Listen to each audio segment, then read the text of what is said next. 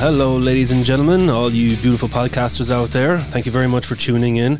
It is Thursday, and it is time for the Mark Young Media podcast. This Thursday, and every other Thursday here on in, I shall be releasing a new episode of the podcast. So please do continue to tune in. It'd be great to have you along. Today's podcast, I shall be talking to you about the Harley Davidson Pan America 1250 the brand new Harley Davidson Pan America 1250. Harley Davidson have finally entered the dual sport market, which is very exciting. Personally, I am a big Harley Davidson fan, and I'm also a dual sport motorcycle fan.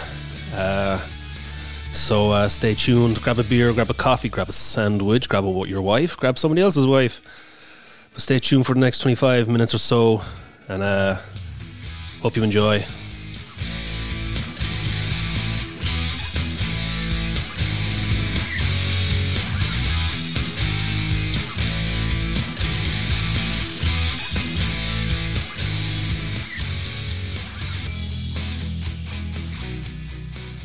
And here we go.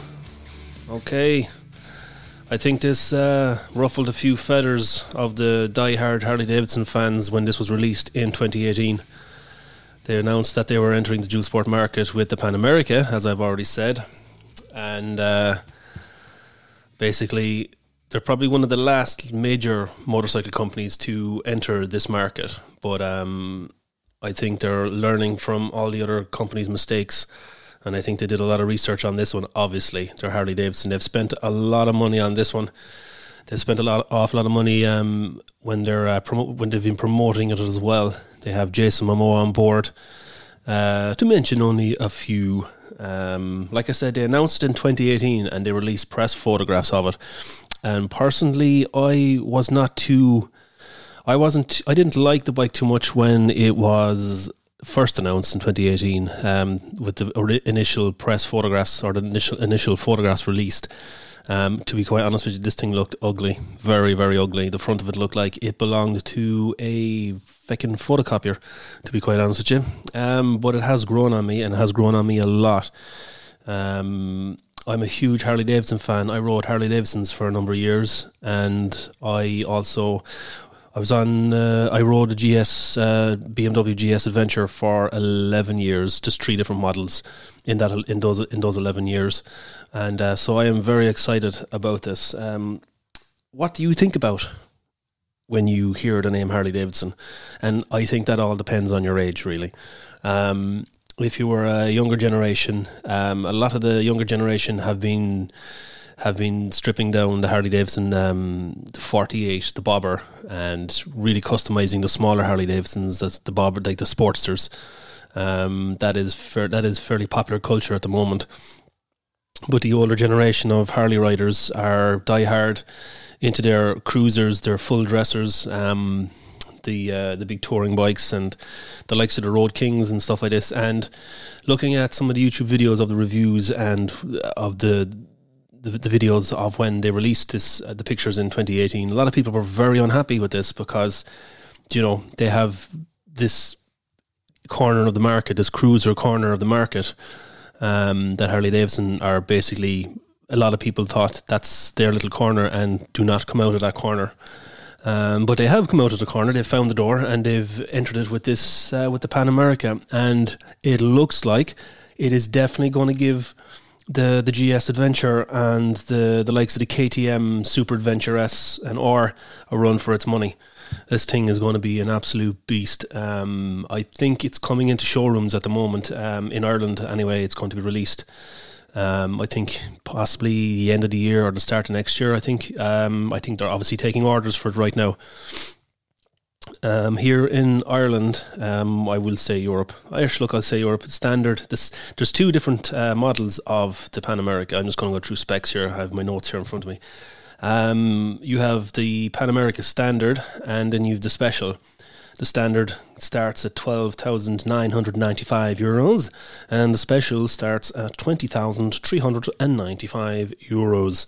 Um, color wise, I think there's only two colors available for the standard model, and for the special model, I think there's four. Um, it's a grey, a black, a kind of metallic green and a two tone, the Harley Davidson orange with a kind of a, a creamy pearl um, on the front. Um, personally, I prefer that one. I do like the, I do like dark bikes. I like black bikes on all this, but I do prefer um, having a bright colored bike. That's just my preference. Um, but if I did want to go for a motorcycle like this, and I did want the the bright bike, the bright colored bike, I will have to pay an extra six hundred euros for that color scheme. So obviously, Harley Davidson are projecting that color to be a popular color, so they're throwing an extra few bob onto that. Um, and yeah, like I said, I'll go through some of the specs here. Let me see. Let me see what I have here. The engine, it's the new Revolution Max 1250 engine. It's putting out 150 horsepower at 9,000 RPM. Um, the torque is 94 foot pounds of torque at 6,750 revs. Um, the tank is a 21.2 litre uh, tank. The weight of the bike is um, 258 kgs. This bike is going to weigh. That's I assume that's the uh, that's the riding weight. That's full tank, oil, all that jazz inside it. Uh, six speed, uh, six speed gearbox. It does come with a lot of like it's all modern bells and whistles on this machine. Um, six speed gearbox, six point eight inch TFT touchscreen. Now, the TFT's t- touchscreen um, has a lot of connectivity. Uh, you can obviously connect it with your phone. It's a GPS, um, but there's a lot of things uh, like there's uh, there's a lot of things you can you can do with this. Uh, obviously, you're connecting your phone, connected to your headset. Um, you can obviously connect. Um, um, let's see. I'm, I'm actually just going to go through some of the specs here. Sorry, I don't know. Um, uh, yes, a lot of connectivity, a lot of connectivity from with, with this uh, with the with the screen. Um, some of the differences between the special and the standard. Uh, the special is loaded with premium features. I'm reading this off the Harley Davidson website website now. It's just easier to read it off this and write it down. Semi-active front and rear suspension with load control, vehicle load control. Okay, tire pressure monitoring system. That is cool. That's a cool idea. That is on. I can confirm that is on the GS Adventures. Uh, the, well, the TE model anyway, the touring model. Uh, center stand. I have to laugh about the um, uh, motorcycle companies not including a center stand on motorcycles this side, this size. They're at, they're putting it in as an extra on the special. Um, I don't know. Every every motorbike I've had uh, has had a center stand. Um, anyway multi-position rear brake, multi-position rear brake pedal. No, these, everything I'm calling out here is uh, is is extras that are on the special model. So let me see. We have a multi-position rear brake pedal. Obviously, it's adjustable for the size of your boot or the size of your foot. Um, has a brush guard. Don't know what that is. I'm assuming assuming that's like a, a bash plate underneath, maybe. No, aluminium skid plate is the skid plate underneath. Um, Daymaker signature adaptive headlamp. Now I was reading up on this. And basically, when you go into a corner, the adaptive headlamp um, judges the angle that you're at and it throws light. It automatically throws light onto the corner. So if you're going into a right uh, a right corner, um, it'll uh, it will automatically adapt to your lean angle and throw more light over onto the right hand side, so you can see more of what's coming around the corner. So that's what I got from that. Um, hand wind deflectors, okay, yeah, dual sport motorcycle should have them anyway, as far as I'm concerned. Heated hand grips, perfect, what you need, especially here in Ireland and the UK. Steering damper, uh, yeah, yeah, have one of those too on my XR. Basically, it's a steering damper, keeps the steering uh, nice and heavy, uh, nice and controlled at high speeds. Factory installed option, adaptive ride height. I think, uh, yeah, from what I'm reading up on the adaptive adaptive ride height, and this is going to be this is going to be a major seller for a lot of people. I think the adaptive ride height is basically if you're short, if you if your if your inseam is not as is kind of small, uh, if you're not a tall person, um, this still allows you to, to ride this bike. Because basically, the problem is not when you're riding it, the problem is when you stop and your feet don't hit the ground. So basically, the factory installed option, adaptive ride height. If you, when you're driving along and you stop at traffic lights, the bike will automatically lower down to a position where you can lay, lay your feet down. And I think it drops down at least two inches. So basically, it's, it's, it's helping you put your feet flat on the ground I remember with my own GS. I don't know what the height. I don't have the specs of my own GS here, but it wasn't too bad when I didn't have the um, the passenger setting on, or the uh, if I didn't have the passenger setting on, or the luggage setting on the GS. Um, it was it wasn't too bad, but when I had a passenger on the back of the GS, you you basically once you selected the passenger um, function on the the onboard computer, you could feel the bike raising up. And basically, I used to be able to keep the balls of both of my feet on the ground um, in one rider mode, but um, when I had the luggage and the passenger rider mode on, I was I was on my tippy toes, and which makes the bike very unstable. I was basically when I was coming to a stop, when I was coming to traffic lights or stopping at um, roadworks or anything like that, I basically had to pay very, very close attention to where I was stopping the bike. If the bike, if the ground was uneven, I had to make sure that I was the the ground was flat enough in the area where I was putting my feet down. Otherwise, over you go, gone. And basically, GSs, the likes of GSs, uh, fully laden, are very, very heavy and very difficult to pick up. Um, so this adaptive ride height is going to be an absolute absolute gem if it if if it's working as good as some of the reviews are saying it is working on YouTube. So this, this that's that's huge. That's I've haven't and I've maybe I'm wrong. Correct me on this. Um, I haven't heard of that on any other motorcycle. So this is this is a big one from Harley Davidson. So factory install option is tubeless laced wheels. Now, if you're taking your bike off road, um, you should have laced wheels. And people, anyone who doesn't understand why, if you have the cast wheels, the aluminium cast wheels, there's no flex in the wheels. There's like you might you won't see the flex, but if you're if you're off roading and you're coming down off bumps or heights, the, the wheels do need a little flex. And with with the um, with the laced wheels, there is a little bit of flex allowed, and then there's no cracking and there's no pressure on anything. Um, but if you have the cast wheels if if the wheel tries to flex and it goes par, past a certain amount of flex or tries to do it, you're going to crack the you're going to crack your rim, basically.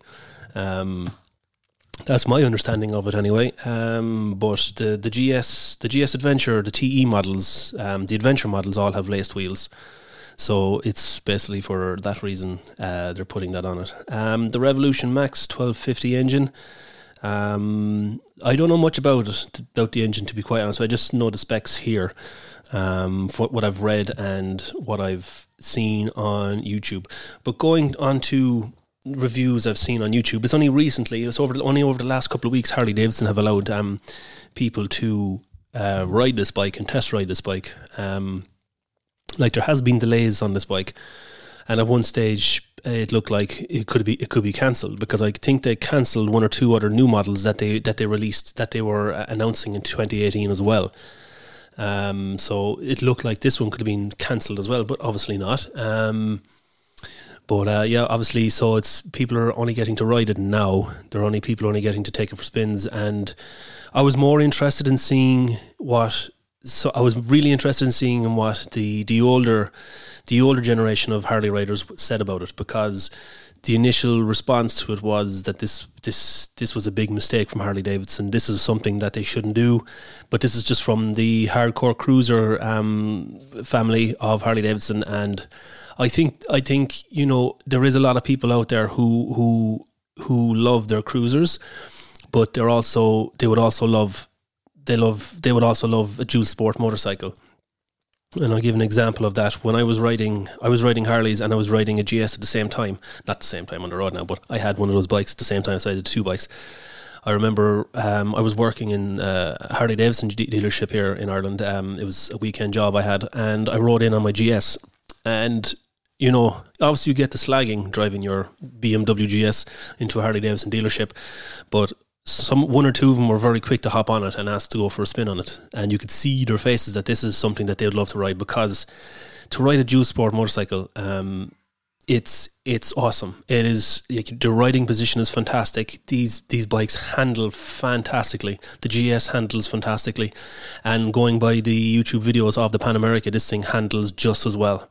And um, basically, this a lot. This is going to hit hit the box for a lot of people. A lot of people who want to stay Harley Davidson, who want to who want to stay on Harley Davidsons, but will, who want to ride dual sport as well. And basically, hands up, I am one of those people. And without getting too sentimental, um, I definitely can say I was I was big into the Harley Davidsons when I was riding them, and I was big into the Harley Davidson community when I was riding the Harley Davidson as well. And it's a little, a little, little small piece of me died the day I got rid of my last Harley Davidson, and that is just that's the soppiness out of the way for the, for this episode, but that is the absolute truth. And this is actually quite exciting that Harley Davidson have gone into this market. So I'm very interested to see how I was very interested to see how the older generation of Harley riders reacted to this, and um, I think it's going to be uh, definitely a positive. Um, you're definitely going to get your people who love their cruisers. You can stick to the cruisers, but this this will hit a box. This will hit the box for a lot of people, and I think the the newer generation of riders will. I definitely think they'll question it because a lot of the newer generation of riders, they only know of the old um, the old Harley Davidson um, opi- the older opinions of Harley Davidson motorbikes that they were leaky, they would break down, uh, like, and they were we're talking we're talking the older Harley Davidsons and Harley Davidsons. Like, I I I've, I I don't remember when I first started riding Harley Davidsons. I think it was back in twenty, possibly 20, 2000, 2005 maybe. 2005, 2006, maybe I started riding Harleys, and I never had issues. I had like my oldest Harley, I think, was in 90, 1991 or 1992 and um, it was an Evo, um, and I never had issues with it. Never had issues. So I think that old stigma is possibly still there, but Harley Davidsons have have come a long, long, long way, and Harley Davidson have obviously invested a lot into this motorbike, and I definitely think this is going to make this is going to give Harley this is going to give BMW and KTM a run for their money. I think the people who are who are who want to stick to the same brand, who are loyal to BMW, who are loyal to KTM, um, will definitely put this down. They won't even they won't even entertain it, and I guarantee you, they'll look at it and they'll think it's ugly. Um, I thought it was ugly, but it's definitely after growing on me. And every time I watch a video on this motorbike, I I do get chills, and I will put my hand up. I would if I if I had a choice to get one in the morning, I would. Uh, going off of what the videos and the reviews I've seen on it. Um, I would like to take one for a spin um, just to see, but um, I know it would be difficult to let it go if I did. Um, so yeah, I going on from going on from that. I think it's. Did I say what the price it was? The price, yeah, especially. I did say the price. Yeah. Uh, just looking at it there now. I'm looking on the Harley website. Sorry, I'm going through my notes here. My notes here just to see there anything I kind of left out. Um, it seems to be fairly capable off road as well. Now, obviously, when BMW were making their promo videos for their GS, and when KTM were making their promo videos for their for their uh, touring uh, adventure touring bikes, they, you know, they had professionals riding them, and like you have, if you if you look back at the GS Adventure, um, um, back in 2014, back in 2013, when they re, re revamped their GS, when they brought up when they went from 1150 to 1200, and they brought out the the adventure, they uh, they really like they had professional riders taking off big mounds of dirt, and they were like 10, 20 feet in the air, maybe not that that high, but up fairly high, and you know. The standard person, I don't think, like ninety, I would I would say eighty-five to ninety percent of people who buy these motorbikes will never go off road. The only off road they'll see is maybe uh, tracks. Um, definitely not off roading, green laning. A lot of people will never ever go off road on these bikes, um, and that's okay. There's nothing wrong with that. Um, I never went off. Well, I tried going off road on them. It didn't really work. I'm not an off road rider, um, but uh, I don't see. I don't see most people going off road, and they never will go off road but I still love the looks of the look of these bikes. I love how rugged they are. Um, I love how tough they are. Um, it's nice having a mo- it's nice knowing you have a motorbike that can do all these things. I think that's I think that's what a lot of people, including myself, um, like love about these bikes. You know they can go everywhere. You know they can they can do almost they do a lot more. They can do a lot more than what a normal road bike can do. Um, personally, having served in the army over 20 years, it's it definitely definitely uh, tickles my fancy because of the ruggedness of it. Um, so I yeah yeah okay. I'm just looking through more specs here. There's nothing else I can tell you about it. Um, it is. Let me see. Let me see. Let me see. Let me see. Comfort, balanced, sport. A lot of yeah. It has like like the GS and of course like the KTM's. It does have its different rider modes. Um, it has road, off road, um, the two off road modes. Um, it has a lot on it. The let me see, let me see. Pan American models equipped with the latest technology you'd expect from the category. Okay, okay. So um, yeah, I think that is really. There's nothing really else I can say on it. Um, Harley Davidson did they did have an off-road bike before. Harley Davidson used to own Buell motorcycles, and back in 2005, Buell released the the Ulysses, the XB12X. Now I did have a chance to um, I did have a chance to take this bike for a ride and honestly it's it was more this was more like a street bike that had all off-road parts um, attached to it. Um, it did have a it was a tall bike, definitely a tall bike, but the lock on it when you're if you were turning was dreadful. It was terrible. The actual muffler, I think the muffler was actually underneath the bike, so it definitely they made a they made a street bike look like a an off road bike. Um, it, but definitely you couldn't you couldn't go through river crossings in this thing. Uh, I don't think you could. Definitely not. Um, but I do remember taking that for a bike. Um, uh, Buell, uh, sorry, uh, Harley Davidson eventually, um, uh, eventually let go of Buell, and um, uh, eventually uh, they let go of Buell. But um, it's taken them a long time to come into the, the dual sport um, market. But anyway, so that's this is my thoughts on the the Pan America. I think it's going to be an absolute success. This thing is going to be right up there with the the best. Um, the last year when Ewan McGregor and Charlie Boorman did the long way up, the third of the series, the long way series, um, the t- the third of the long way series, they used the the Harley Davidson's electric bike, the Livewire, but it was converted to it was converted to off to an off road version of the Livewire, and the suspension they used on that bike was taken from the Pan America. Now, if you look at that show, you can see how well those bikes did um, off road. They did extremely well off road.